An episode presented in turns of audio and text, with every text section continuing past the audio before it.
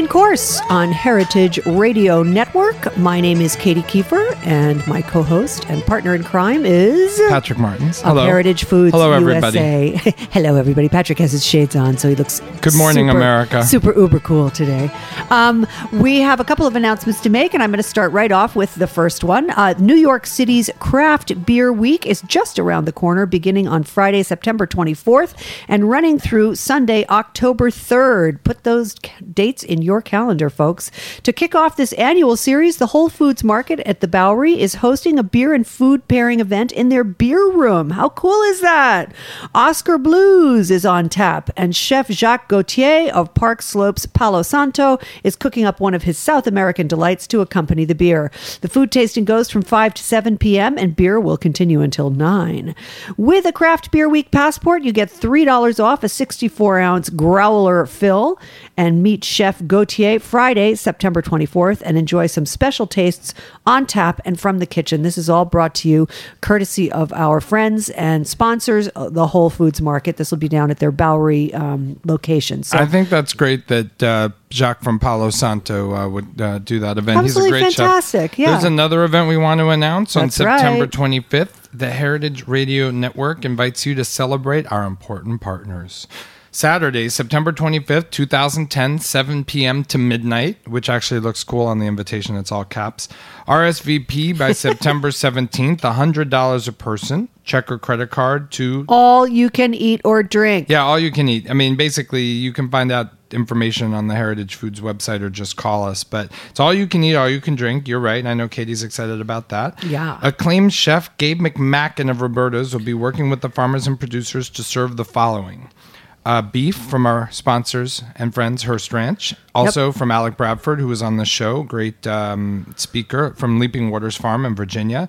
Prosciutto from S. Wallace Edwards and Sons, of course, the famous Sam Edwards, who makes this great prosciutto. Real visionary to risk so much, you know, on making an American prosciutto and thinking that Americans would like it. And it is every bit as good as an Italian prosciutto, I'm here to tell you. Poultry from Good Shepherd Turkey Ranch. I mean, almost uh, co, you know, with us introduced the word heritage into you know the meat world. It was all you know on their shoulders on the farm. Cured hams from Purdy and Sons, upstate New York. Dan's been on the show. Yay! Sausages from the anchor of Heritage Foods, Paradise Locker Meats. Yep. Hot Italian sausages, so good. And then one of our farmers is coming, Craig Good, and he raises Duroc pork. Um, and then finally, smoked fish from Acme Smoked Fish. God It's bless also 'em. Maker's Mark, Six Point Craft Ales, uh, Nat, Brooklyn's and own. Jack are going to be DJing, so it's a fun, uh, fun event. it's going to be a rocking event. It's just. RSVPs to 718 389 0985. Well, we got a great show, huh, Katie? Uh, Yeah, I mean, I it's taken me a long time to line this up, and I'm really excited to um, be introducing Bill Bullard, who will be coming on at about twelve ten. Um, Bill is the um, the leading light behind an organization called R-CALF, which is Ranchers and Cattlemen's Action Legal Fund, um, and they are an organization which he will tell you more about. But they they represent rural America basically, and they have a lot to say about the cattle industry and about uh, the meat industry in general, which um, may be quite an eye opener for some of you. Anybody who's interested in American agriculture uh, should be tuning into this segment with Bill Bullard because um, there's going to be some information here that I have no doubt will raise a few eyebrows. I think it's going to be um, a fascinating couple of segments. He's And- a big part about um, a lot of their rules that they're proposing is to keep farmers farmers. That's right. To not shut them out of the process of agriculture, which is essentially Which is- what seems to have happened in the meat industry. Well, that's what's happening in, in really in all of agriculture. So to to join us um, in commenting on that is the wonderful Peter Kaminsky. God, what a uh, famous guy who he is is. a noted author, journalist, and uh, commentator on the food scene and the food industry. I saw that. um, we really are excited to have Peter come in and join us on this show because he's so very knowledgeable about um, the food industry in general. And I like the um, way he and kind is of the breaks- author of his own book on on the hog industry. So, and um, he's written many books, and the book coming out is Culinary Intelligence. and we'll be talking about that after our segment with R-CALF. What I like about Peter's work is, you know, he has the Brillat-Savarin kind of charmy, witty side does. of describing things, but then he also kind of like Michael Pollan ventures into the scientific and, you know, he maps out the tongue and tries to find vocabulary words to define taste. So, you know, I think he does a lot for the, you know, basic history of, of food as well. So, and plus he always fished for years and catch fish and write articles for the Times. Well, Peter is an important, excuse me, an important voice in the food world, and um, everybody should get to know him if they're not familiar with him already. So um, let's. Uh, Well, let's see. Let's- we have three minutes to kill. We should say Jack. oh, you have a concert. To, Oh yeah, father. my father is, uh, you know, an interesting man, João Carlos Martins. Uh, Jack, I'm sure you'll have no trouble typing João. It's J O A O Martins. Um, anyway, he is performing um, with an orchestra at Avery Fisher Hall tonight at six, and that's kind of cool because he um, has given um, basically scholarships to about 45 underprivileged Brazilian children, and he teaches them classical music. And so he's actually here with an orchestra of about 80 people. 40 of them are the children, and 40 are professional. And you should mention that your father at one time enjoyed the reputation as one of the f- premier interpreters of Bach uh, in the world. I mean, you know, definitely somebody who rivaled Glenn Gould in terms of reputation at a certain point. Uh, his career, unfortunately, cut short as a solo concert pianist by injuries to his hand. Isn't that so cruel? It's of all so things? It would be like Peter But- Kaminsky losing his tongue or something Yeah. like that. It would be the worst.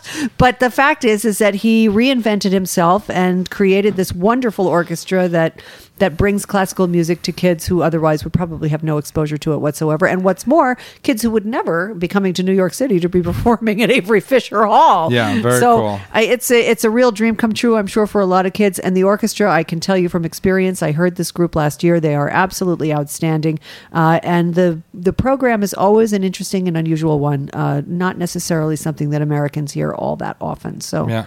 Well, um, we will come back in a second with uh, our friends from uh, from R-CALF. R-CALF and, and- Peter Kaminsky will be joining us in the studio.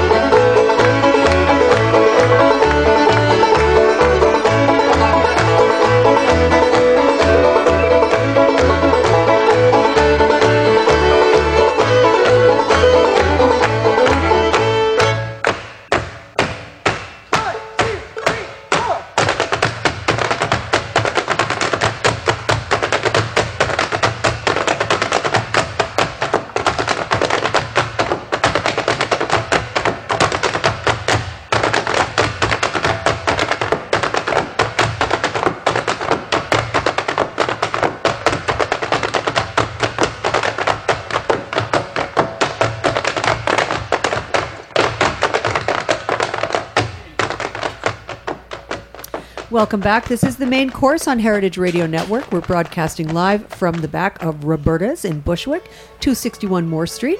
Uh, my, I am your host, Katie Kiefer, with my partner in crime, Patrick Martins. Um, in the studio, I have uh, noted author and journalist Peter Kaminsky, along with Melinda Kaminsky. And um, on the phone, we are totally pleased and enthusiastic about having uh, the head of R-CALF uh, USA, uh, Bill Bullard. Bill, can you hear me? I sure can. Good morning. Thank you so much for joining us today. I'm really Thanks, Bill. excited to have you on the show. So, um, My pleasure. uh, basically, we sort of build this show, uh, at least amongst ourselves, as, as kind of, you know, how do we keep uh, rural America still a viable um, commodity, for lack of a better word. And I know that R-CALF, um, Ranchers and Cattlemen's Action Legal Fund, right? Yes. So, can you tell us a little bit about R-CALF and what you who you guys represent and why why you why you bother. And what uh, and what I'm, I want to just say is this is all going to build these first few questions to what I think the greatest contribution of you guys just on first perusal about learning about you guys is you guys are interested in keeping ranchers ranchers, keeping farmers farmers. So we're going to you know eventually unfold towards uh, that direction. Yeah, but first we want to give a little cause. background to listeners about what is R-CALF, uh, who you represent, and why ranchers need your organization. Okay, R-CALF is a national trade association, a nonprofit organization that represents the interests of the farmers and ranchers who raise and sell live cattle in this multi-segmented beef supply chain. In other words, in order to get wholesome beef to the consumer's plate, you first need those to breed and rear the cattle and that's who we represent, the actual farmers and ranchers who are raising and selling live cattle. But then the cattle, in order to be converted to a consumable beef product, needs to be slaughtered and processed by the manufacturing sector of our industry. We don't represent that sector. Uh, and unfortunately, for decades, the entire industry, including the farmers and ranchers and, and manufacturers, were all represented by the manufacturers with the belief that what was good for the manufacturers was also good for the farmers and ranchers. Well, a decade ago, conditions have had become so bad that a group of serious farmers and ranchers got together and said that the independent cattle producer, the farmers and ranchers that raise and sell cattle, need a an effective and distinct national voice in order to represent their interests because their industry was shrinking away at a phenomenal rate. And that's why R-CALF was incepted about a decade ago. And you're absolutely right. Our mission is to ensure that the economic environment is conducive to allowing independent farmers and ranchers to continue the business of raising the highest quality, the safest uh, beef in, in the world, bar none. It's and almost it the, to start uh, with the farmers. The meat equivalent of a players' union in sports. You know, these are the people doing the actual stuff at the beginning. You know, doing the most important aspect of it, and they don't seem to have a voice. Now, do the people, the big big ranchers that sell to these massive packing houses, do they also believe in your organization, or do they ch- choose to side with the packers? Well, there's a, a, a distinction between those who are involved as independent producers versus those who are tied directly to the packers, either through formal contracts uh, or because the packer owned the cattle that they're feeding and uh, they're essentially custom feeding for the packers. Our organization represents the entire segment of the live cattle supply chain. If we if we view our industry and visualize a pyramid, that's the U.S. cattle industry. At the base of the pyramid, you have 753,000 independent farmers and ranchers scattered in every state of the Union. Uh, this is a, an industry, this live cattle industry, generates $50 billion a year. So it's vitally important to the economic well being of rural communities all across America. So at the base of the pyramid, you've got 753,000 independent producers. And as you move up to the top of the pyramid, you move into the feeding sector of our industry. That's where animals that have reached the age of between 9 months and 12 months are brought into feedlots where they are fed a high grain ration, a high energy ration, in order to essentially fatten the animals up and prepare them for slaughter. We have 753,000 cattle producers, but at the peak in this feedlot sector, it has become so concentrated that we now only have about 85,000 feedlots and of those, there's only about 2,100 that feed 85% of all the animals fed in the United States. That means 80,000 of those are small farmer feeders that are farmers and ranchers themselves in this industry. But that segment of our feedlot sector has been shrinking at an alarming rate. We've lost 30,000 just in the last 14 years. So then you get at the very peak of the pyramid where the final feedlots market their animals to the meat packers, the slaughterers. And in our industry, that segment of our industry has become one of the most highly concentrated sectors in the U.S. economy. We now have four meat packers that slaughter approximately 85% of all the fed cattle. Wow. And so that, that occurs at the peak of this pyramid. And those those are Cargill, Tyson, National. Uh, what is it? National Meat Packers. Uh, yes, it, And- it's uh, Tyson's the largest. Then you have Cargill. Right. Then you have a Brazilian firm Oh, called JBS JBS. Swift. Or JBS. And then you yeah. have National Beef Packing Company. And National Beef Packing Company is among the largest four, but it is dwarfed by the top three. Uh-huh. And uh, to backtrack just a little bit, Bill, at the beginning of your of your um, interview here, you were saying that over the last ten years, uh, things have changed in the industry, and that is why R-CALF uh, came into being. What were those changes that um, that catalyzed uh, the growth of this organization? Was What it the, saw- this cons- consolidation, or It was the result of the increased concentration and consolidation uh, that really peaked at about 1995. And then in 1996, the United States cattle industry started liquidating the size of the cattle herd. And we've now been in an unprecedented 14 year liquidation of the cattle herd. We've had severe depressed prices. And since 1996, we have been losing the number of U.S. cattle farmers and ranchers at the rate of over 11,000 per year. And putting that in perspective, we're losing more ranchers from the U.S. cattle industry than there are in the entire states of Arizona, Idaho, Montana, North Dakota, and Wyoming. All states to be considered or considered to be significant cattle producing states. So our industry is contracting; it's shrinking at an alarming rate, and we're soon uh, to follow the same path that we've already witnessed in the U.S. poultry production system and the U.S. pork production system. In those two industries, the meat packers have so dominated the industry that they virtually control uh, the product from birth to plate.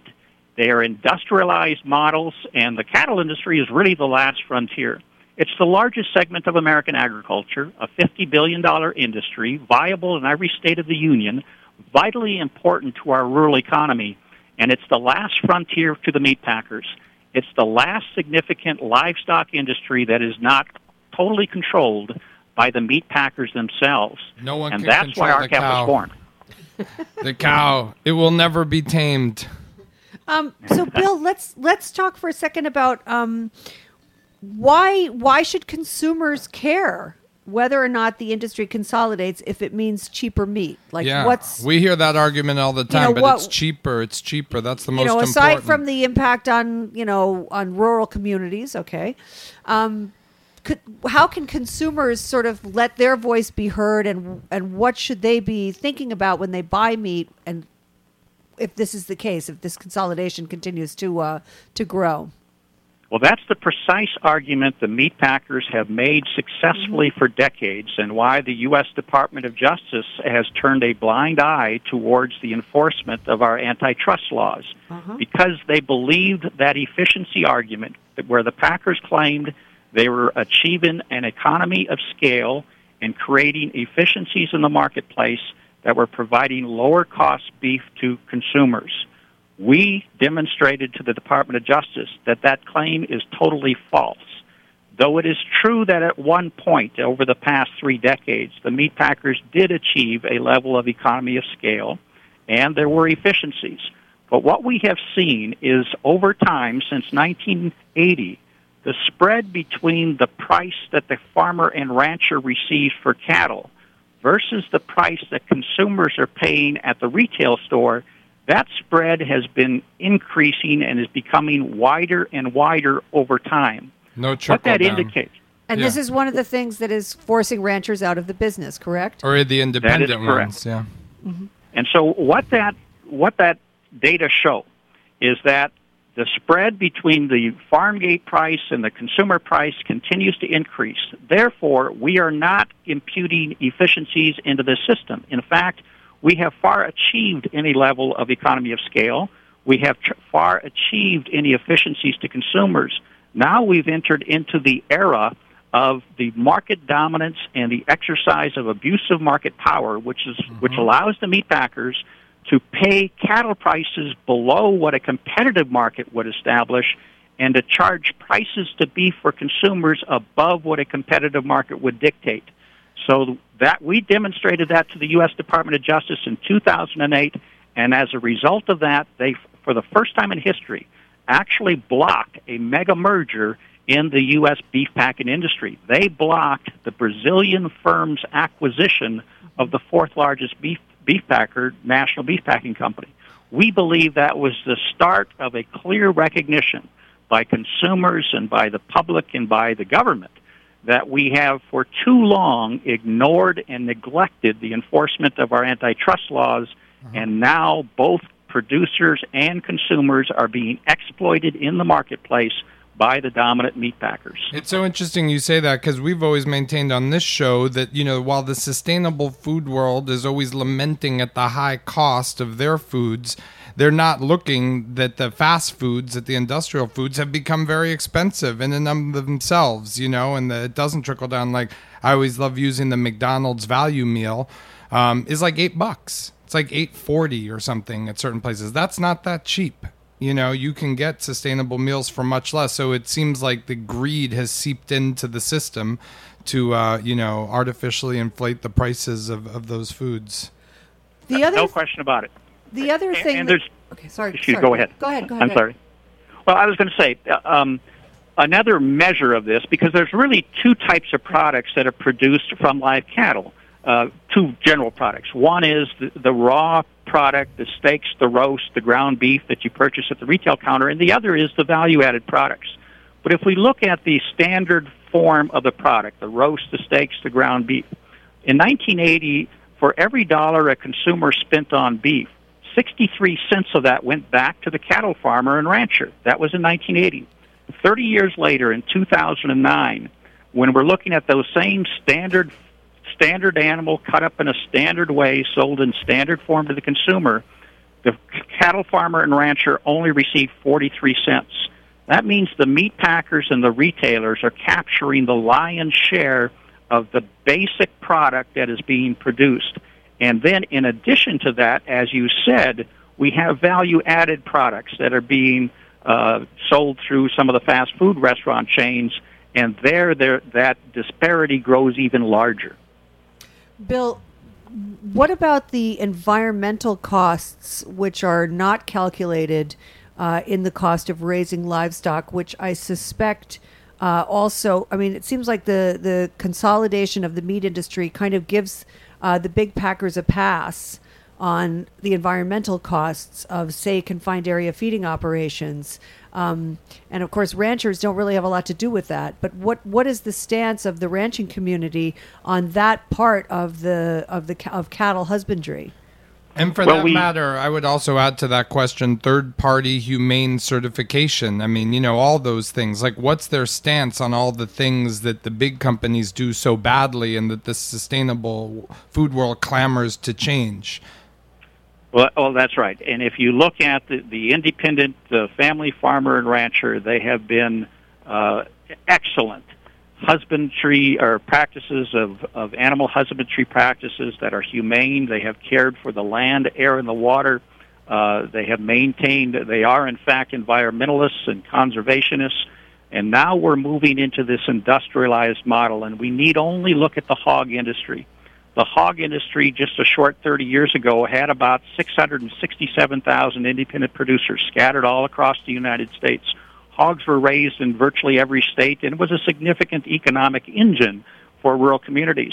But since 1980, the hog industry has become so concentrated and consolidated that the meat packers have forced out 90% of the producers. Today we have about 67,000 hog producers left.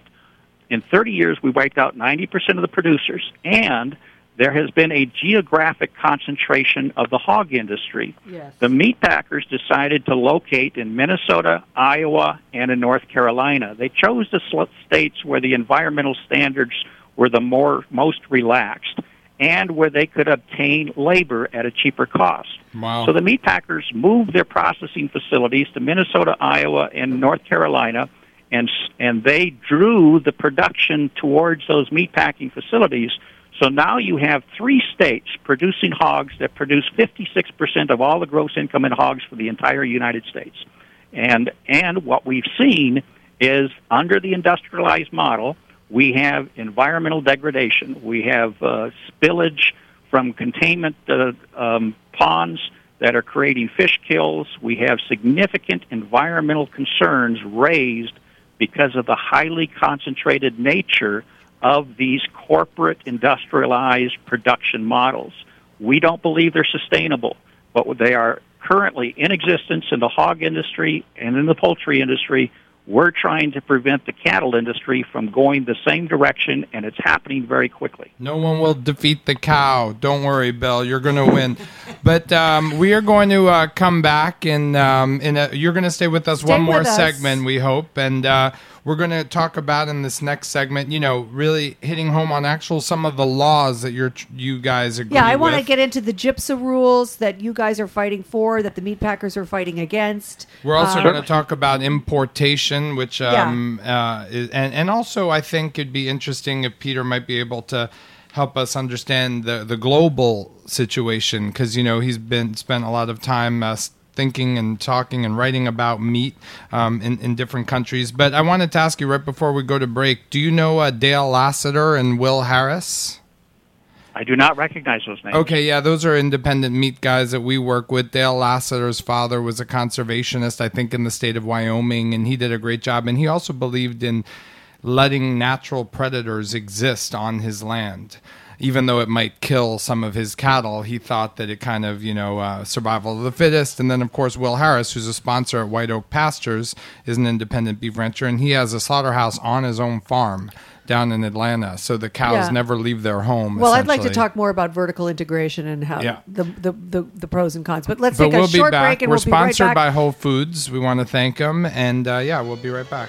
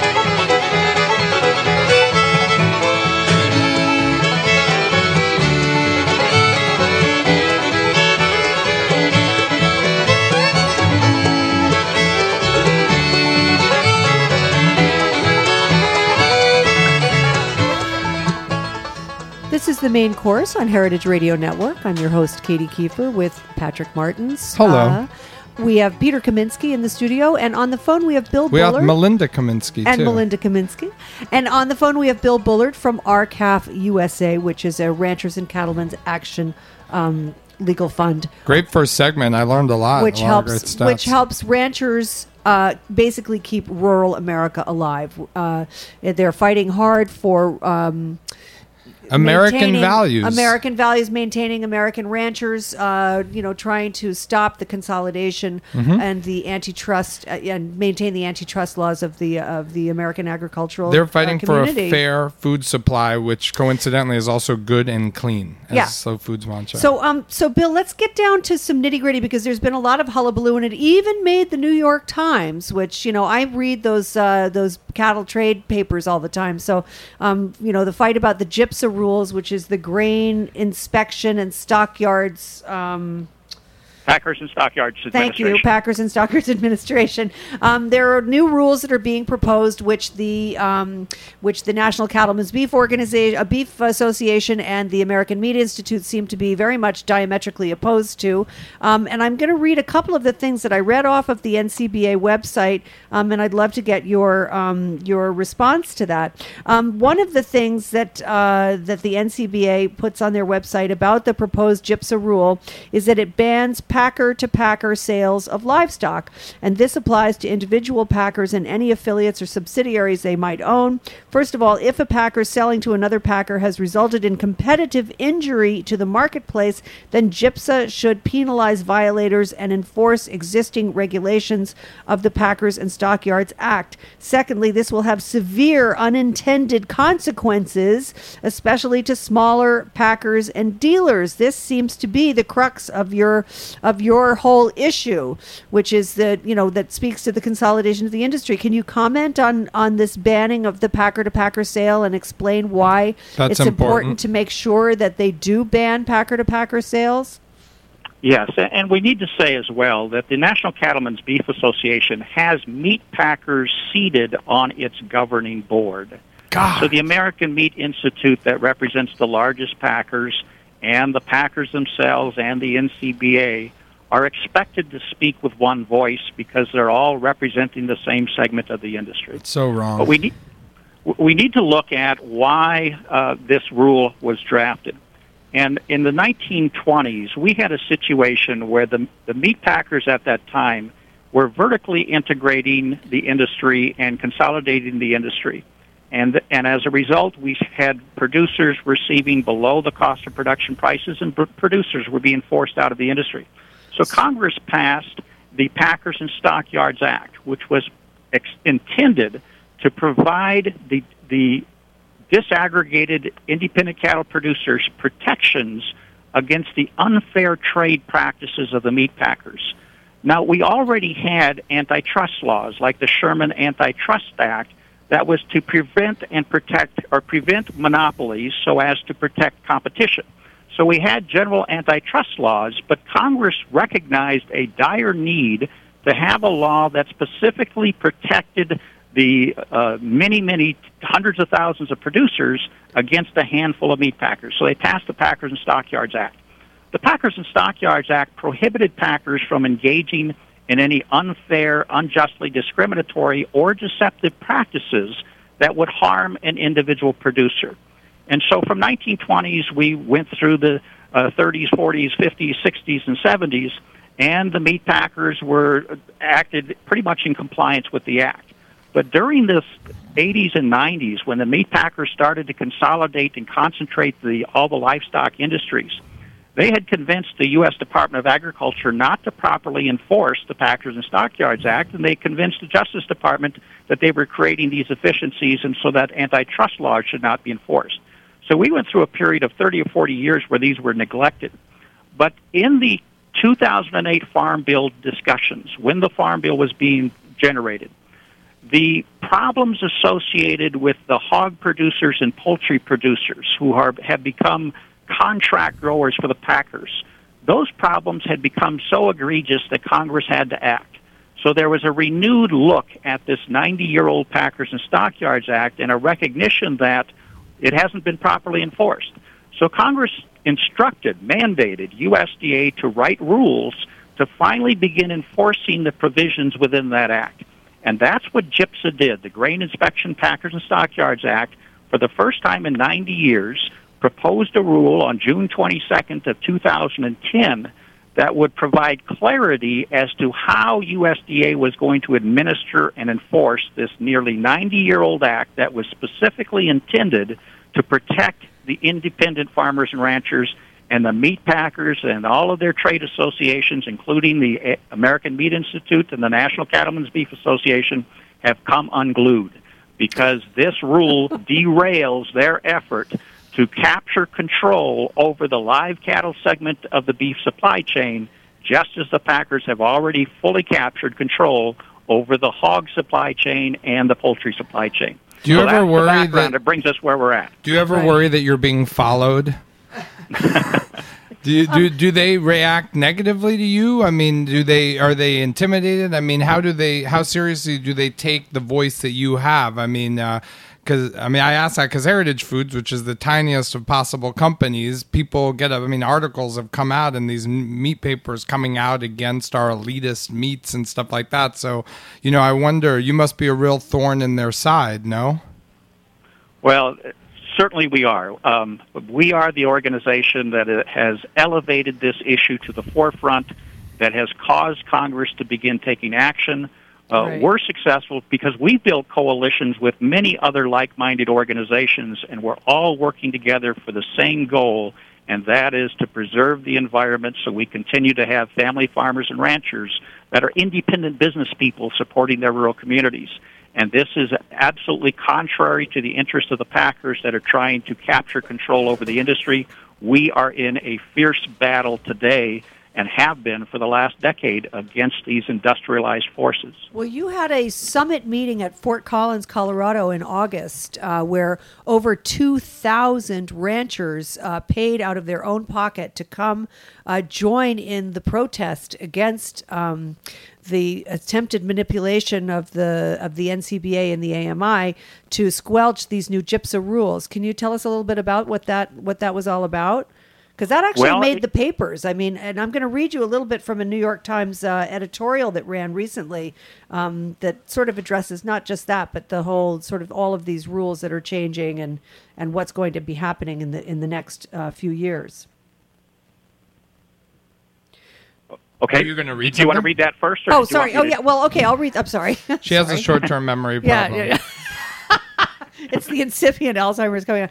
Um, I'm going to just read from this uh, Times editorial that ran on September 9th, um, and that doesn't really address the Fort Collins summit, but addresses this issue, and and this and it, and it sort of goes like this: um, this uh, as a result, livestock is increasingly traded from packer to packer, not farm to packer, giving packers more control of the total market in the pasture, in the barns, in the feedlots, and on the killing floor.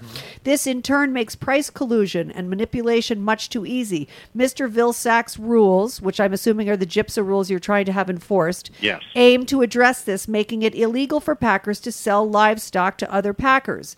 By themselves, these changes will only modestly reduce the concentration in the industry today. Packers argue that a tightly integrated system allows, or sorry, results in high quality meat That's so BS. It's which I don't buy at all. I mean, in fact, the current system guarantees only a steady flow of animals at the lowest possible prices through the nation's slaughterhouses while doing little to address the issues of industrial production, such as overuse of antibiotics, groundwater pollution, and toxic manure waste. Huh.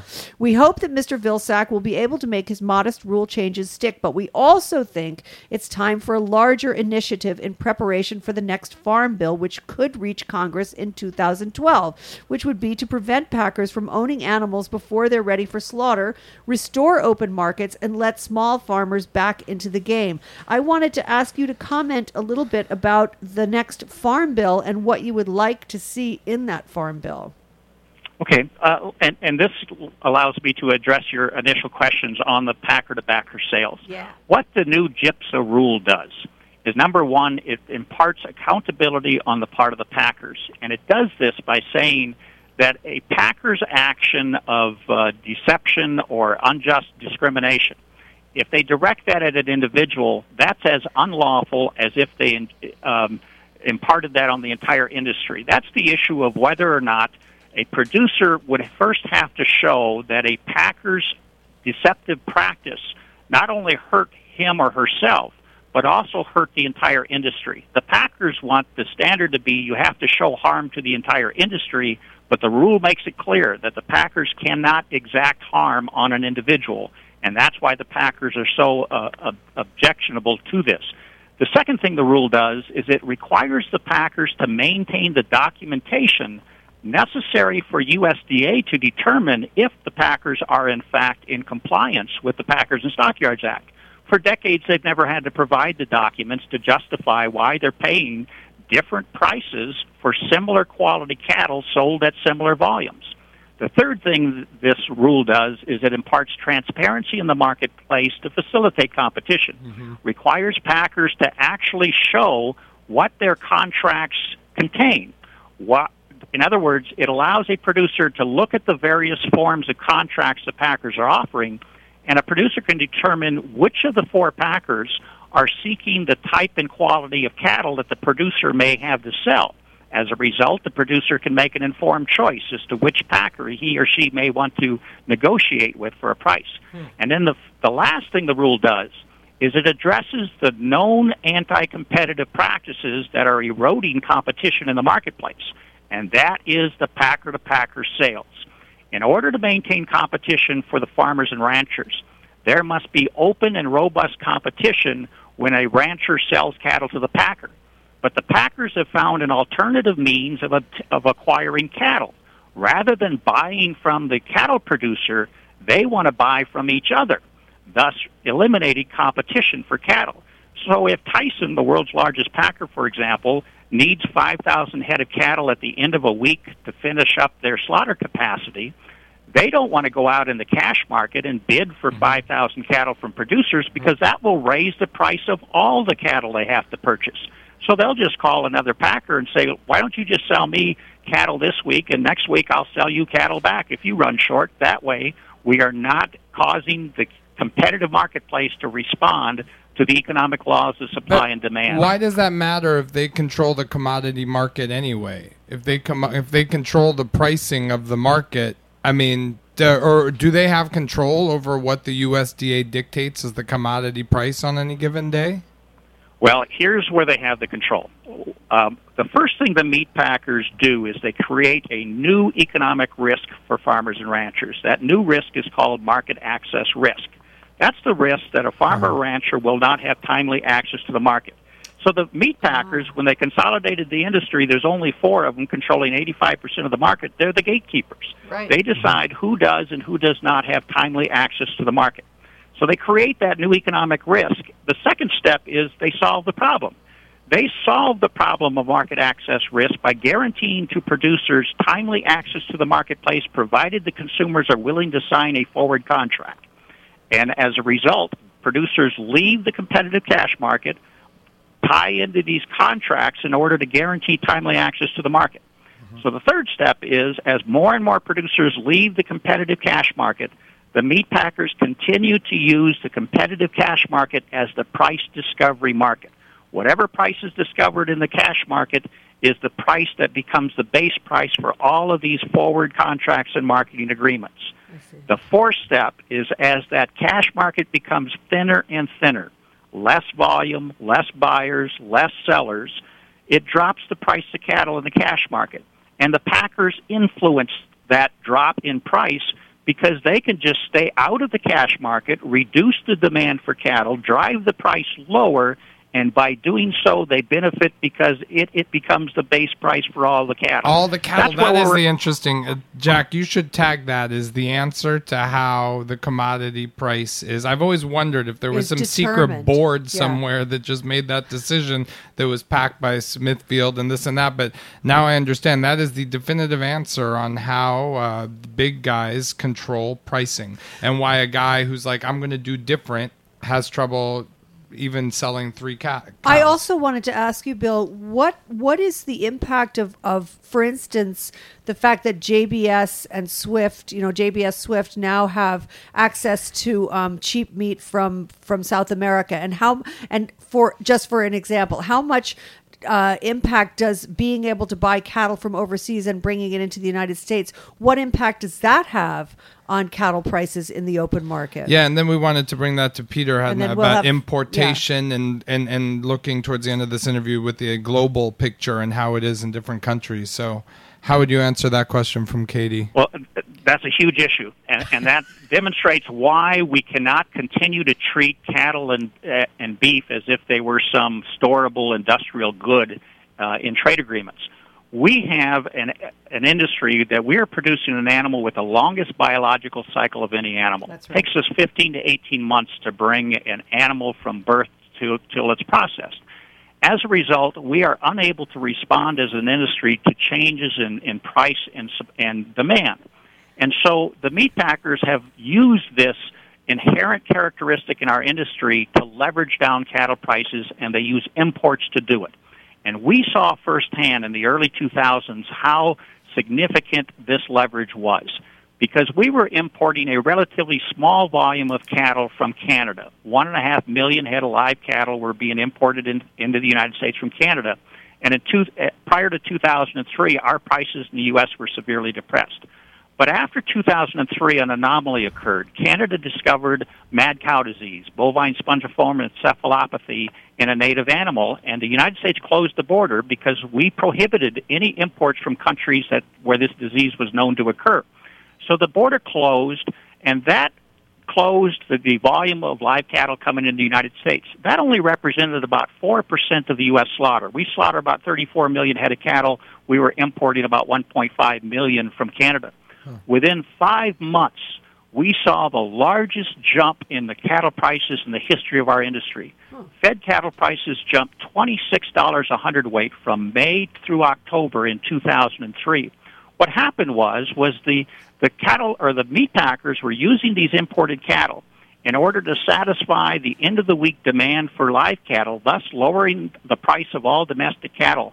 And when those imports were shut off, a relatively small volume, the control the packers had over the industry literally slipped through their fingers, and the competitive forces in our markets were just unleashed. And we saw competitive prices for cattle for the first time in many, many years. Wow, and so, and the U.S. International Trade Commission has developed a rule of thumb on how inelastic our cattle supplies are to changes in supplies. And what they found was a 1% increase in fed cattle supply numbers would expect to decrease domestic cattle prices by 2%. That's a significant uh, farm elasticity uh, equation that affects our industry, and the packers have been able to leverage these imported animals in order to satisfy demand even at very small volumes, but it's had a huge negative impact on U.S. cattle producers. That's unbelievable. I mean, how do, if anyone has anything to comment on that, but how does it work in other countries? I mean, is is France and England and, and Argentina? Well, I would talk about Argentina, the other, yeah, because yeah, they are really the other. I'd say probably JBS Swift has the other biggest. Uh, cattle herd and vertic- vertically integrated operations in the world. Wouldn't would you agree well, with and that, Peter, Bill? do you know? Uh, I mean, yeah, do you, have you followed that world, Sorry, Bill. JBS is the world's largest beef packer. Yeah. Uh, they have operations in South America, in Italy, in Australia, in the United States. And what we're finding is that the producers in all of these countries are being exploited just as producers in the United States are. Uh, we, we've got a affiliated organization, the Australian Beef Association. Australia is a major beef exporter. Definitely. But the producers are suffering from severely depressed prices and they're seeing the same level of consolidation and vertical integration by the same packers in their country as we are here. So this is a global problem, and the meat packers have been able to go to the World Trade Organization and develop policies that are beneficial to, to their purposes. And they've actually convinced the United States to begin to relax our import standards in order to facilitate more imports into the United States. And this began as recently as 94 after the Uruguay round of the GATT agreement. And what we did after 94 was number one, we began to systematically reduce our import safety standards. We no longer require foreign countries to maintain uh, food safety inspection standards that are at least equal to the United States. Throughout history, they had to be at least equal to the United States. Right. That, that's no longer true. Now they only need to be equivalent.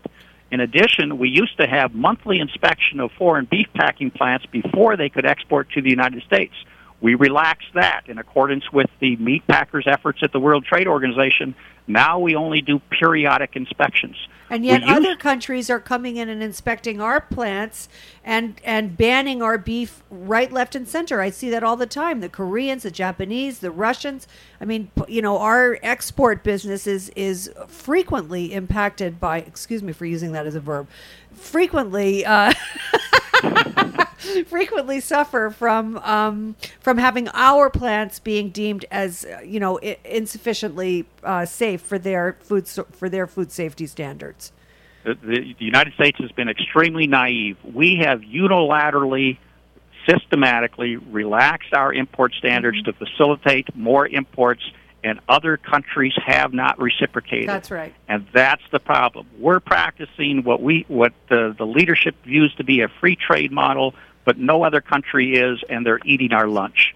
And we have got to change. We've got to develop a national trade strategy that recognizes national goals both for food security and food safety. Right. And our policy has to reflect that, but it doesn't. Our policy only reflects an effort to facilitate even more imports into this country, and as a result, we're seeing more food recalls, more contaminated yeah. meat products coming into this country, it is an unsustainable uh, strategy that we currently are following. So, Bill, let's let's backtrack for just a second and talk for a minute about the Farm Bill, which um, which you would like to see have happen, assuming that Congress gets to it in 2012, and then and then uh, we'll probably yeah. And then I want to ask after that. with that phone bill, like, what is your primary means of achieving victories? I mean, is it done over uh, in steakhouses and in, in, the back rooms? Is it done at uh, farmer meetings, you know, with 20, 30 people at a time? I mean, how do you uh, hit the pavement uh, to unite these ideas, to form these manifestos and, and, and, and to proposals? alert consumers to what's at stake? Yeah. How do you do it? What is the uh, nitty gritty of, of how it actually gets communicated and things get done with you? Well, it's all of the above. But if we look at the 2012 Farm Bill, in the 2008 Farm Bill, for the first time in history, we successfully included a livestock title. And in that livestock title, we clarified how country of origin labeling was going to be administered and implemented. And that provides the consumers with information as to what country the food product they're purchasing w- was actually produced in. And in the 2008 Farm Bill livestock title, we included this mandate to USDA to write this GIPSA rule. So we made significant headway. Now the next step is we now must address the heart of the problem. The heart of the problem is the meat packers are using what we call captive supplies. They're using cattle that are committed to them uh, through forward contracts and formula contracts, but a price has not been established and they're using those captive supply cattle that are committed to them without having uh, been a part of a competitive bidding process, and they're using those to leverage down the aggregate prices of cattle. We've got to end that practice. That's what that article talked about that you read earlier. Mm-hmm. Was the fact that the meat packers were using captive supplies to leverage down prices paid to farmers and ranchers and it was forcing a mass exodus of producers out of our industry. We are, in fact, urging, uh, in fact, we're circulating a joint letter amongst various, about 100 groups. They include faith based groups, they include uh, sustainable agricultural groups, family farm groups, other conventional farm organizations, and cattle associations. And we'll be sending a joint letter to USDA urging them to take the next step to write a rules a rule to prohibit the packers from engaging in the anti-competitive practice of using captive supplies to leverage down cattle prices. And we're going to continue fighting for that. And if necessary, if we cannot get it done through the administrative rulemaking process, then we will need Congress to write a statute that will accomplish that. And that's what we're looking as the, the heart or the most important element of the upcoming farm bill. And to achieve that, we are working with this broad based coalition. We're trying to reach out to consumers. We're trying to get consumers and producers to join the org- organizations that are fighting aggressively for these reforms. And that's been a, a very difficult proposition to get consumers and producers to join with their farmers and ranchers in order to make the fundamental changes necessary to restore vitality to rural America. But that's what we're trying to do through meetings, uh, producer meetings. That's one of the purposes that we viewed this Fort Collins event. That was unprecedented. For the first time in history, the U.S. Department of Justice and USDA joined together to explore what's happening uh, in the livestock industry with respect to the loss of competition. So having 2,000 producers there and having the um, New York Times and others recognize that as being significant is a step in the right direction in order to help us accomplish uh, the needed reforms that we need to restore competition to U.S. livestock producers and to rural America. Oh, wow. I mean, you're very good. I can tell you understand the issue because of how clearly you distill it. And, um, you know, if, I, if I've learned one thing during this uh, hour with you is that they might have gotten the chicken they might have gotten, gotten, the pig, pig, but they will not, and I repeat, not get the cow as long as R-CALF and Bill, heritage foods and HRN. let's HRN direct people to your website so that they can stay tuned into this issue. It's it's you want to go ahead and give your URL and because you do sure. have like a lot. You guys, I get a lot of material from you now. yes, our um, website is www.r-calf usa.com. That's r-calf usa.com. Well, we do hope you come back because um, we we talk a lot about meat and agriculture on this show, and and if the issue's right, we'd love to uh, have you call in and give your In two fact, cents. You know, I, I, I mean, since your your uh, press contact Shay sends me everything that comes out of R-CALF, I'm always reading the material. I see what's going on. I'm always interested to hear uh, what your position is on various things. And as the next, you know, 12 to 24 months unfold, and agricultural policy becomes more and more uh, to the forefront, which I think it really is. I think people, I think the government is finally kind of waking up to what's going on. I think that Secretary Vilsack is a much more engaged agricultural secretary than those we have seen in the past. And, uh, you know, I hope that some of these uh, changes that you're talking about become implemented in, in future months and years. So um, let's definitely stay in touch. It's been a great pleasure to have you on the show. Hold on, we have, one, last question. One last from question Peter. from our, Peter from is our truly celebrity guest, as we're about to Peter prove. Kaminsky, um, who is the author of a major book on the hog Hold on, industry. Bill. So, So, what's stay your there. question? Bill? You still with us, Yes. Bill? Um, I was wondering um, how much of an effect, if any, uh, the farmers market and green market movement and uh, alternative supply chains like Whole Foods or Fairway or, or Wegmans uh, and CSAs uh, have have had on the cattle industry. It, it's having a huge impact, but on a small scale. Yeah. Uh, what we have seen is a growing awareness for healthy eating from consumers, and the farmers markets and the buy locally campaigns have all moved to fill that niche. But we have an entire $50 billion industry uh, where these solutions are being applied at very small scale in certain localities, and it isn't enough to curb the ongoing exodus of cattle producers. So we've got to continue raising the bar. And if we can restore competition, we will restore the opportunity for profitability for all producers. And in a profitable industry like that, you would see the uh, entrepreneurs and innovative people moving into the industry to continue building these niche markets that are right now growing at a very rapid pace across the United States. So we think our efforts are complementing those of the local, uh, buy locally, uh, niche markets, grass fed beef, organic beef, and so forth. Um, so it's all a part of the solution.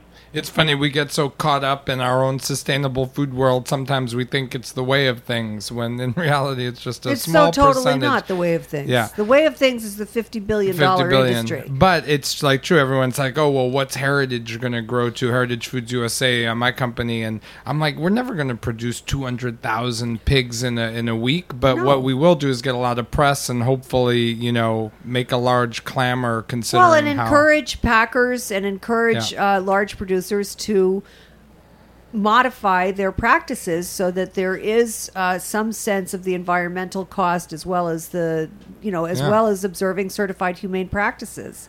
So, So- um, well, thanks so much, Bill. yeah, we Bill, will you've be been back. absolutely fabulous, And Thank we're you going very, to uh, talk much. with uh, Peter and Melinda about culinary intelligence. Well, So, thank Katie- you very much, and thanks to all your your listeners. Yeah. We'll Thank be you in very touch. much. Take We'll be care, right Bill. back. Thanks again. I went across to Switzerland where all the yodelers be to try to learn to yodel with the yodel. I climbed a big high mountain on a clear and sunny day and met a yodeling guy up in that little Swiss chalet. Oh, he taught me to yodel, yodel.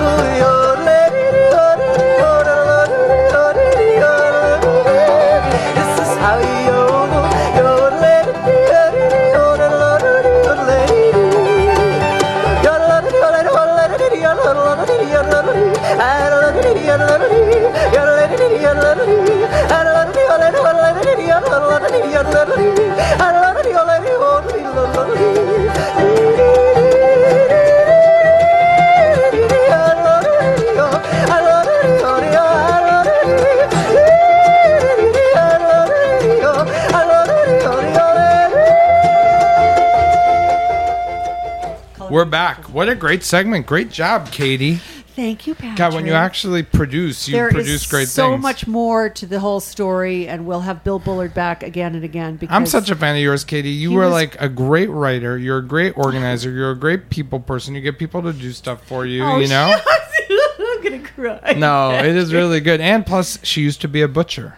How yeah, well, cool that's why is I'm that? so interested in the meat industry because yeah, you know I you saw the animal it for a while. firsthand. Yeah, but you he know was what? very well informed. He was fabulous, and I hope we have Bill Bullard back many Yeah. times, and I hope he was happy with you know with with the interview. Now he talked a lot. There's no doubt about it. But some people drone on, and you don't get what they're saying, and you Yeah, want he to believe so in them, but you don't know why. And he was very good. Well, what I remember from being in the meat industry when I was in the butcher shop is, you know, people would say, "Where did you get your cattle, your beef from?" And we'd say, "It's prime meat," which was bullshit.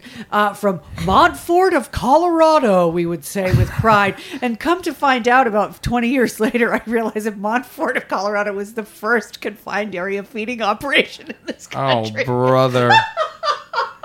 Like, oh my god, how embarrassing!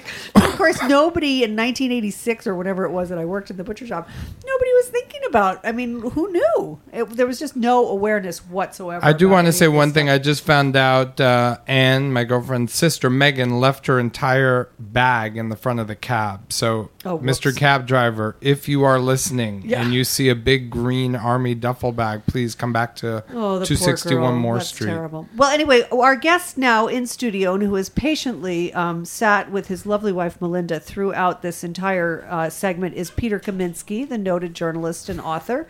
Um, and Peter, we're going to be talking about culinary intelligence with you, right? A new book by Knopf, right?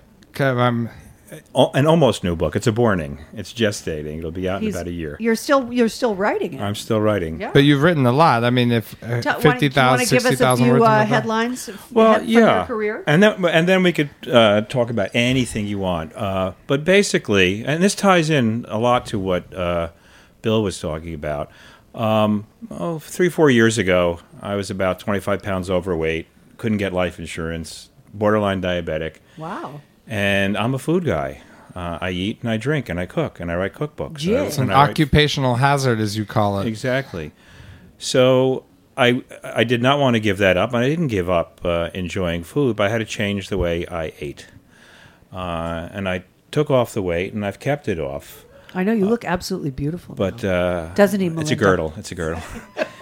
It was always you, Melinda, that was the more attractive of the Spanx couple, now. and now the tides have turned. Now it's Peter that's Oh, the more please. attractive. oh, please.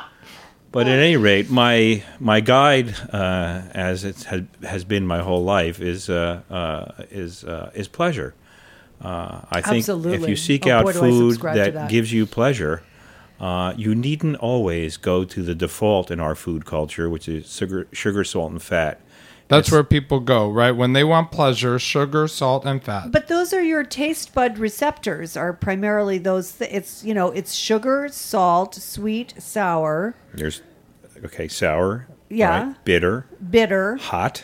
hot, Sour, bitter, But hot. And fat provides that mouth feel thing that every food chemist in the world. But the that's world not a survival streaking. thing, is it? Mouth feel. But it's Yes, it what is. Is it? encourages Sweetnesses, you. but- It's what encourages you to eat fatty foods. Is you I'm like not against, mouthfeel. mind you, I'm not against sweetness or saltiness or fattiness. Me either. I love I'm those just things. all I'm saying is it's as it's as if you had well, if all music was the blues, it's just three chords. There's an awful lot of notes. There's an awful lot of kinds of music. There are Uh-huh. there's herbal food. There's things that have a garden taste to them. Is that like barnyard? Uh, For a no, cheese? barnyard, No. I go as more funky. Although I think of some Funky. cheeses as, as Yeah. barnyard cheeses. There's even wine that has barnyard flavored notes to it. well, it. so much of the things that we find delicious and irresistible are kind of corrupt and uh, in in uh, in the good sense of the word. Yeah. I mean, it's decaying grapes. That's and right. Decomposing pork. That's your best ham in the Decomposing world. Mold, milk? cheese. yeah. Absolutely. Yeah. I mean, I think uh, Harold as a McGee. cheeseaholic, I can totally speak to that. you got it. How, Harold McGee talks about these things. Yeah, about I, I think uh, he uses the word corruption being at the basis of so many of the things we love. Ta- tobacco. I mean, a great cigar Yeah. uh, is an aged fermented thing. yeah, yeah. Chocolate. You ain't going to have chocolate Oh, yeah. if you don't ferment your cacao beans. Correct. What about prosciutto? Absolutely. Bingo. And you've got the salt and fat Yeah. component in that. So my point is not that you need to avoid sugar, salt, and fat, No. but it's the only thing that our food culture encourages us to go go toward towards. And often the fat is not of the best kind. Oh yeah, well that's a big thing. Uh, the sugar is the not quality of it. yeah. I mean, I'm all for sugar. I'm all for a great plum or an apple. I don't know how much high fructose or whatever they're going to end up calling it. yeah, calling it now corn syrup. Well, according to Marion Nestle, who was a guest on our show a few months ago, uh, what happens to your body, whether you ingest high fructose corn syrup or whether you ingest pure sucrose, is i- absolutely identical. There is no difference in the way your body processes those two chemicals.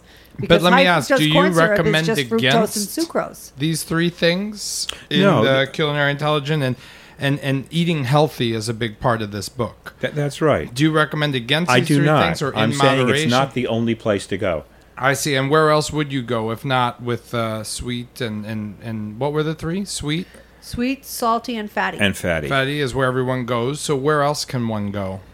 Well, stuff that tastes great. Right now, I mean, you're not going to get anything that tastes smokier or more beautiful or or full or sweet than an end of the season tomato. I mean, they're Yeah. spectacular. Uh, uh, apples in season. Um, fish when they're running. You know, salmon in the spring yeah, and the fall. August. Stripers in the spring and the fall. Uh, every every natural food has a season. Uh, and the closer you can stay to the seasons, the more full the flavor, because things can be picked or harvested at their peak of flavor and be transported to the market before they lose flavor. There's no way. I've spoken to some of the biggest organic buyers, you know, in, in America. There's no way you're going to pick an early girl tomato in California in February that gets a two on you know the color scale, and have it be a five and taste like something when it gets to New York. It right, can't be right, done. Can't be done. Now, um, do you eat less meat as also? I mean, is that under the fat thing? I mean, is there? Uh, how do you say uh, to deal with hamburgers, steaks? Uh, Well, what I real Grass-fed. I, I don't know. I don't know if I do or I don't. I don't eat. What I don't eat is uh, refined sugar. I mean, I get my, my sweet out of uh, you know out of Natural sorghum sources. syrup? Uh, no, Out of fruit. that's too old Actually, I, school. I like sorghum syrup. To tell you the truth, on a biscuit. Fruit, Uh, chocolate. Uh, but meat, meat needs to pass the who cares test. Let's start with that. That's what I was thinking Meaning? about.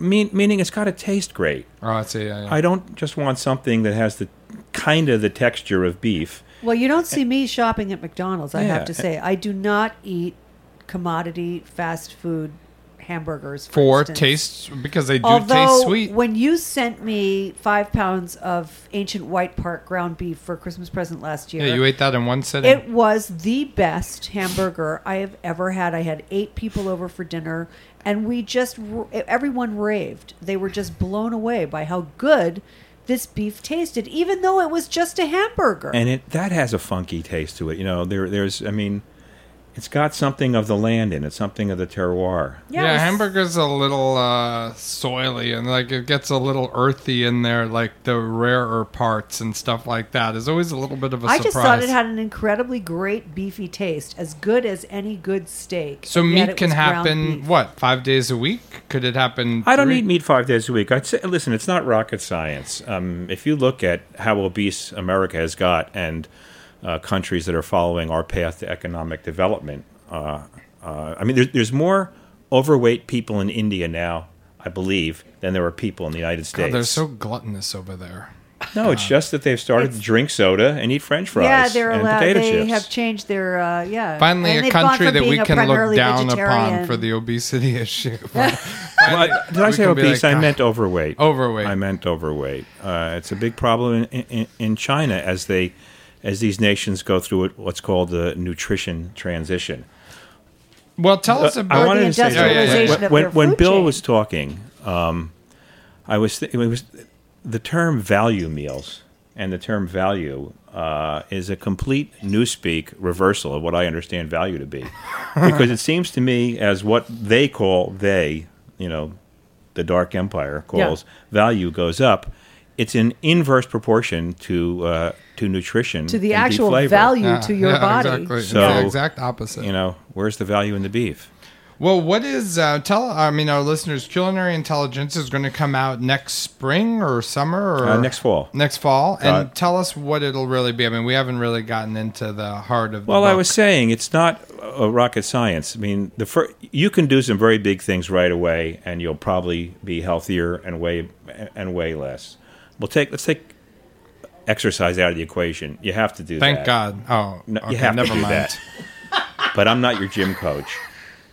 Refined flour, refined sugar are probably the two biggest culprits. And where do we find those What about things? booze, Well, wait, though, wait. Peter? No, booze are good. Wait, don't totally turn into a, a buzzkill right now. Let's just ask, where do people find these things? Uh, I mean, this is in white- candy bars, white bread, and white bread, like Wonder Bread and candy bars. Wonder Bread, candy bars.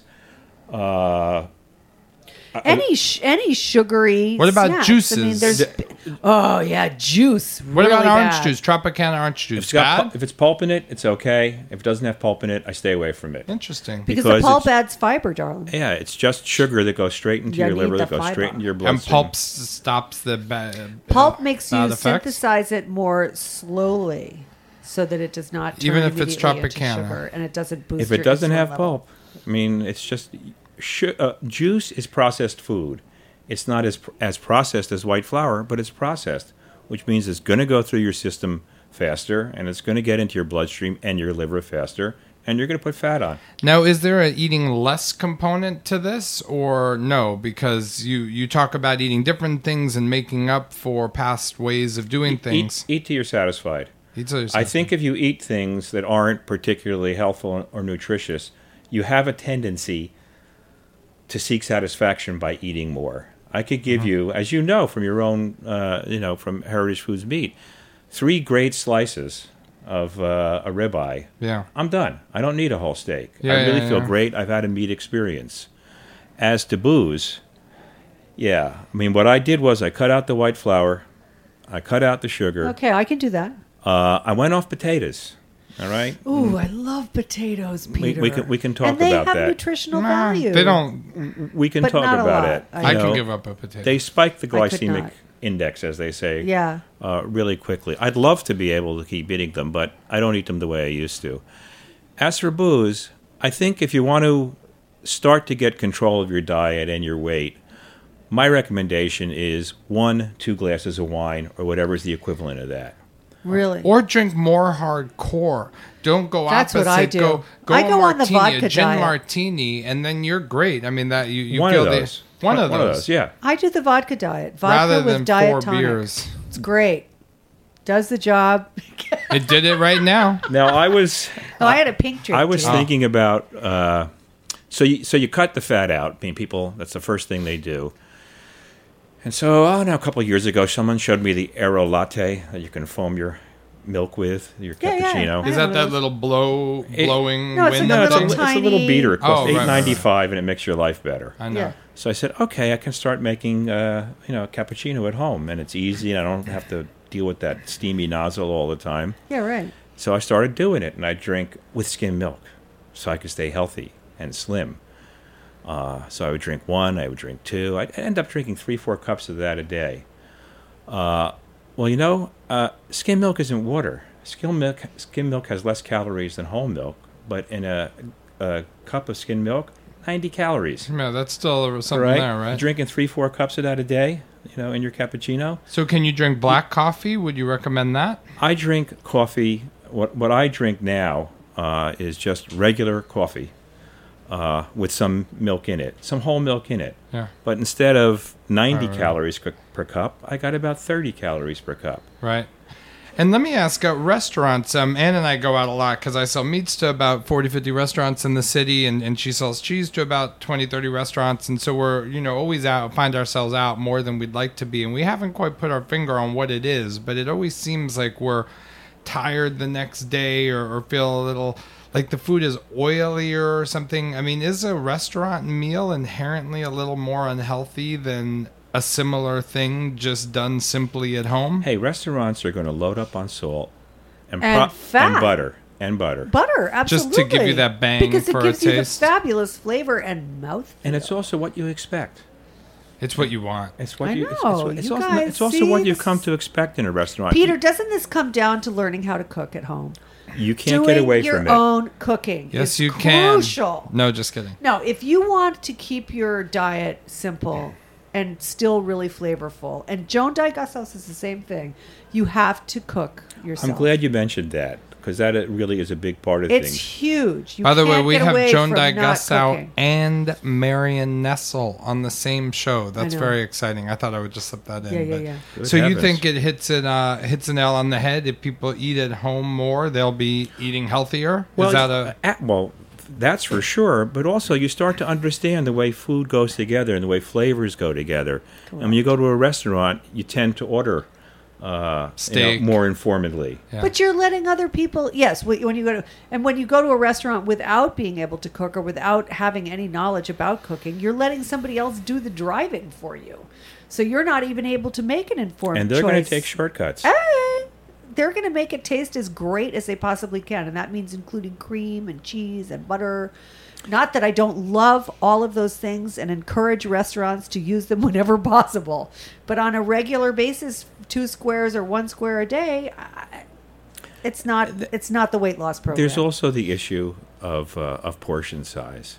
yeah. Uh, Melinda and I went to see this show. Uh, Melinda's very slim and trim, by the She way. sure is. Uh, that uh, Jerry Seinfeld directed that uh, Colin Quinn is in. It's a, a history of the world.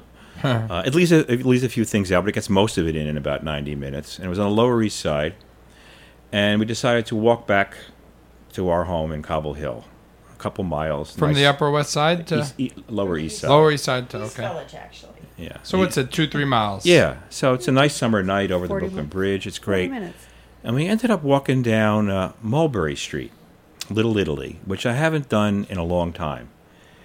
And it's become, uh, you know, Italian, Italian land, uh, where there used to be a few shops and some coffee places and ravioli store. It's one restaurant next to another. It's Yes. Oh, Disneyland totally. of uh, Yeah. Italian It's culture. what tourists think But of they all look- Italy as being. it looks like it looks like Italy up to a point. The people serving you, they're Italian. They have an Italian way about inviting you into the restaurant. The decor is Italian, and I said to myself, "But there's something out of the corner of my eye that doesn't look Italian here." Uh, and what it was was the plates.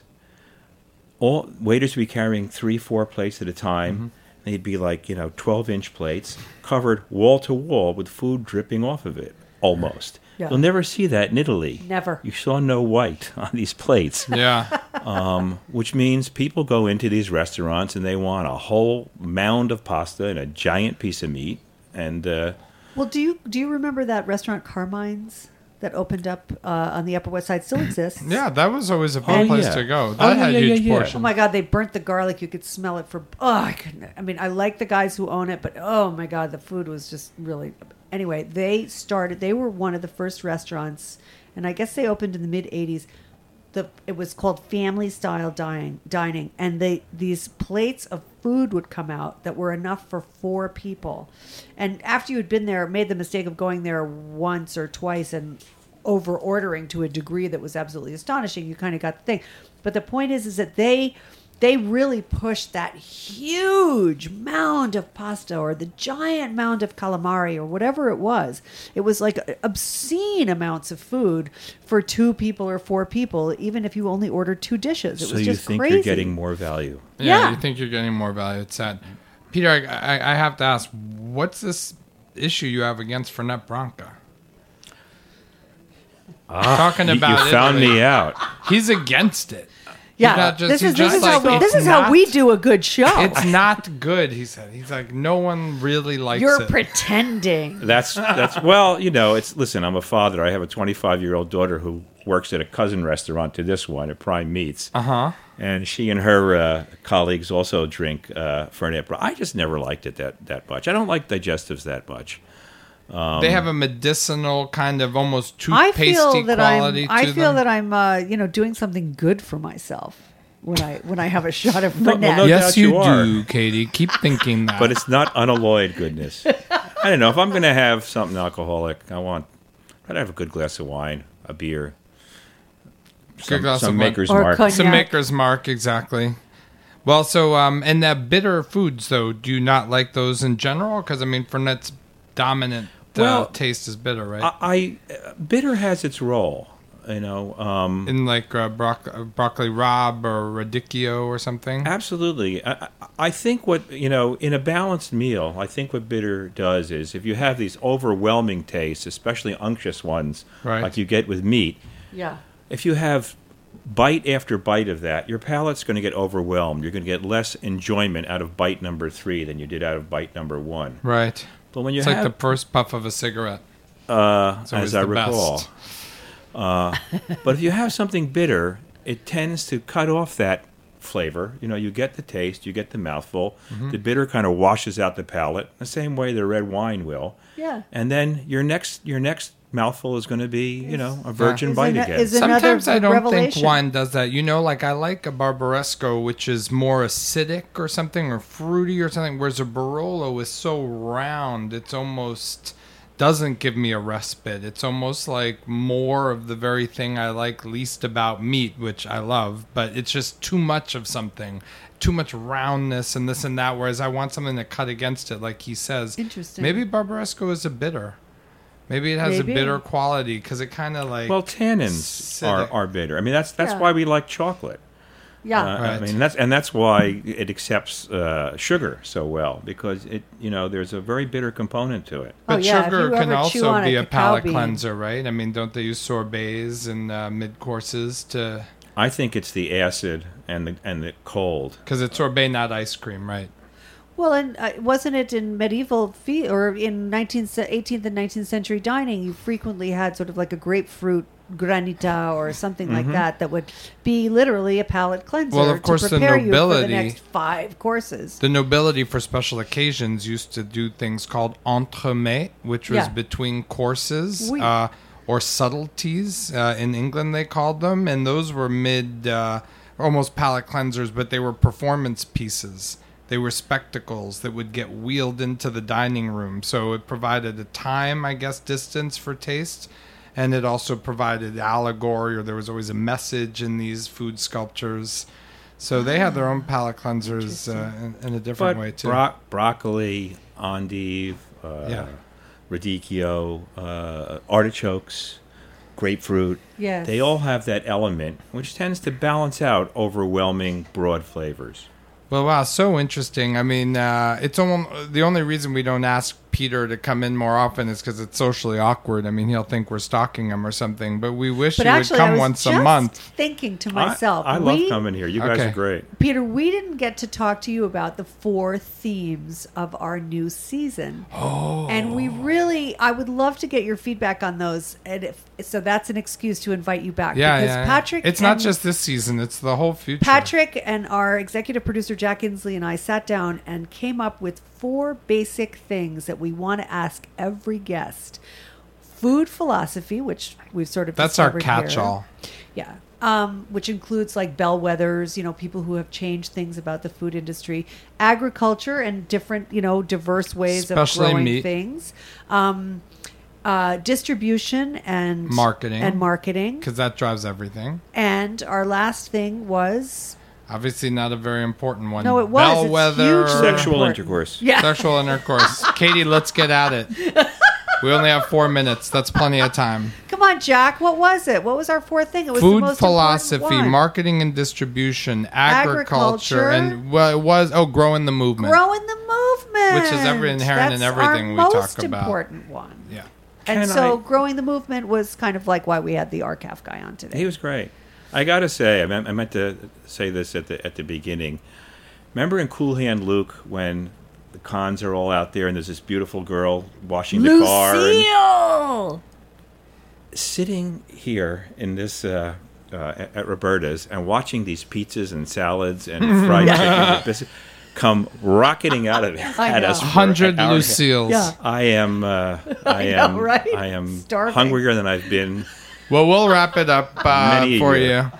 But um, it's been so much fun having. Now, next week we have, of course, the Heritage Party. So the guests on the radio are going to be Brian Kenny from the From Hearst, Hearst Ranch. Ranch, He calls Alec- himself the XL Cowboy because he's always running Yeah, he's a Excel spreadsheet sheets. cowboy, right. Leaping Waters Farm, Alec Bradford, Ancient White Park, the True Aristoc. Uh, Aristocrat of the cattle industry. aristocrat yeah. of the cattle industry. Cattle Sam breeds. Edwards will actually not be here. Oh no. Um, Dan Purdy and his and we have lots to say about Dan Purdy, who is Local leading the movement in upstate New Everybody York keeps to revive lamenting. agriculture. Where is the local slaughterhouses? Dan Him. Purdy is doing the They should job. write an article about him because Wow. he's doing it. I haven't had his ham. And then uh, Paradise Locker Meats make great sausages, which of course That's- Roberta's has been using yep. a lot these days and, and, and love it. Uh, good old um, Craig Good, who raises Duroc pork, and he loves to say Durocs do rock, and which they I do. agree with him. They do. He is such a uh, a, a nice, sweet, religious He's from man. Iowa? I No, always Missouri? tease him that his house is part of the meth highway, and he's always like, "What are you talking about?" And then we're really honored. I mean, our show. Um, I mean, Jack will tell you. Um, Dave Arnold, what a great show! People can call in and ask anything about cooking or culinary or tool. I mean, literally, there is Yeah. no question this guy cannot answer. And he's going to be making Maker's Mark cocktails. We're really proud to have Maker's Mark as a sponsor. And Sixpoint is also a sponsor. Sixpoint Craft Ales will be joining. There'll be all you can eat, all you can drink from all of those great producers. This is Saturday, and it's only a hundred dollars. All you can eat. Think about it. How many bad restaurants you could go to and spend a hundred dollars? Yeah, dollars? no Amen. kidding. Amen. Absolutely. And Um, it's fun that Gabe is working with all these farmers because he's like, "Oh, you're doing a heritage event. That's great." I'm like, "You have to actually work with 14 different purveyors." He's like, "Oh, brother." That's right. Frank Reese from Good Shepherd Ranch is going to be bringing some of his poultry. Yeah, we have uh, brisket coming. We have ribeye. We Oh, have I'm prosciutto. excited. We have chicken. We have sausages. We have shoulder and smoked fish from Acme Smoked Fish. Right here in Brooklyn. Jack, anything that we need to announce on the network? I mean, do we have like Michael Jordan coming in or something like that? Steve Pope. We have so we know Pope. Steve Pope, of course, but I was just saying, do we have anything this week? Flash Cash. What a great show. Beer sessions with Are Jimmy kidding me? Carbone. Yeah, we're promoting New York City's uh, craft beer week all week. oh yeah, right. and we're also pr- promoting the Heritage Radio Network party, Jack. Don't forget. No, but the Yeah, craft beer week is is kicking off on Friday, September 24th, running through Sunday, October 20. Uh, excuse me, October 3rd, and uh, Whole Foods Market at the Bowery is going to be hosting a beer and food pairing event in their beer room with Chef Jacques Gautier of Park Slopes Palo Santo, Awesome. South cooking up some of his bent. South American food. So you know, don't miss this. Check it out on the Whole Foods website. Um, the food tasting goes from five to seven. Beer will continue until nine. And with the Craft Beer Week passport, you get three dollars off a sixty-four ounce growler refill. And if you don't know what a growler is, it's a great big jug o' beer. Well, thanks So- to Big Bill Bullard. Thanks to you, Katie. Thanks Yep. to Thank Peter you and very Melinda. much, Peter Kaminsky and Melinda Kaminsky, for coming in and talking with us today. Thank Go to you, guys. rcaf dot rcaf r dash usa dot org r-usa.org. and check out Culinary Intelligence news about that in Not to mention Peter's others many, many wonderful books. And thanks to Jack Inslee, our executive producer, and Nat Weiner, who engineered for us today. We'll be back next week with, With the Heritage show. Party guests.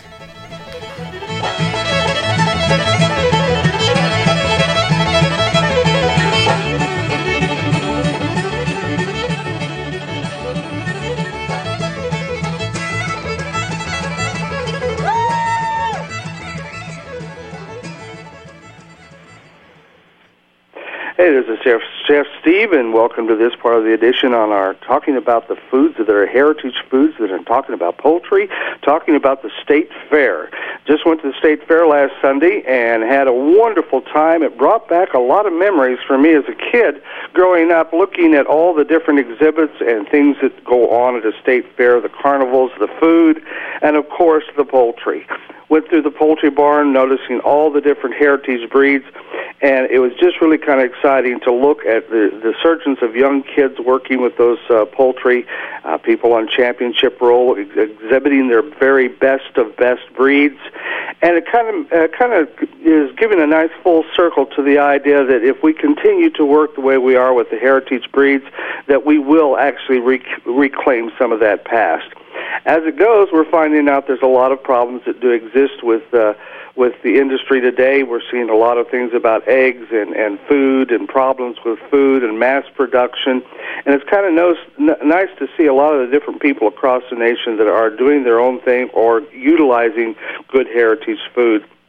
I want to mention that Molly O'Neill's book, The One Big Table, will be uh, out for your uh, reading on uh, November 16th, I believe, is when the actual release is, and we're very excited about that with Molly. I worked with her on that book, and it's uh, it's it's uh, I've seen the release on it, and it truly is uh, everything about heritage and, and historical cooking and people across the entire nation.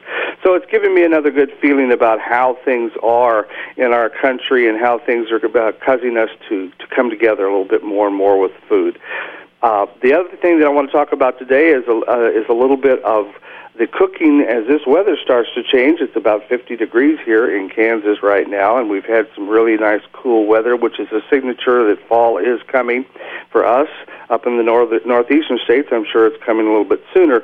But what happened this morning is, as I woke up, there was a mist outside. It was very, very cool out, and so I immediately got up and took one of our chickens, one of our barred rock chickens, and did a recipe that is really very old, but it's very, very uh, nice and it's great for cool weather. It's really not necessarily for the extremely cold weather, but the cool weather. Uh, the recipe is basically a German recipe, and uh, it is uh, a baked chicken that you use uh, sauerkraut with, and you use uh, different types of uh, sausages. Bratwurst is one of the best ones to use with it. There's other German sausages I like, but you could use andouille or any of the others that you want. You want a little spice with the uh, with it. But what you do is you basically uh, bake the chicken in. When you first put it in, you want to seal it up for about uh, at 400 degrees for maybe 15 minutes, eight uh, eight to 10 minutes. I'm sorry. And once you get a nice little brown on that, you're going to reduce the temperature, reduce it back down. Cover the chicken up. Let it bake for about an hour and a half at 350 maybe even 325 would work.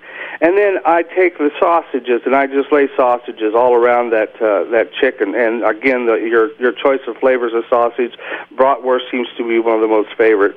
In the meantime, I put that back into the oven, let it cook for a while. You do not have to pre-fry the uh, sausages because they will bake and and can complete their cooking in the oven during that time. Uh, I also take a, uh, some sauerkraut, and actually we make our own sauerkraut here, which is a lot of fun. But you can use canned sauerkraut, and what you want to do is rinse it very, very good. You do not want to have as much uh, of the salt that sauerkraut produces.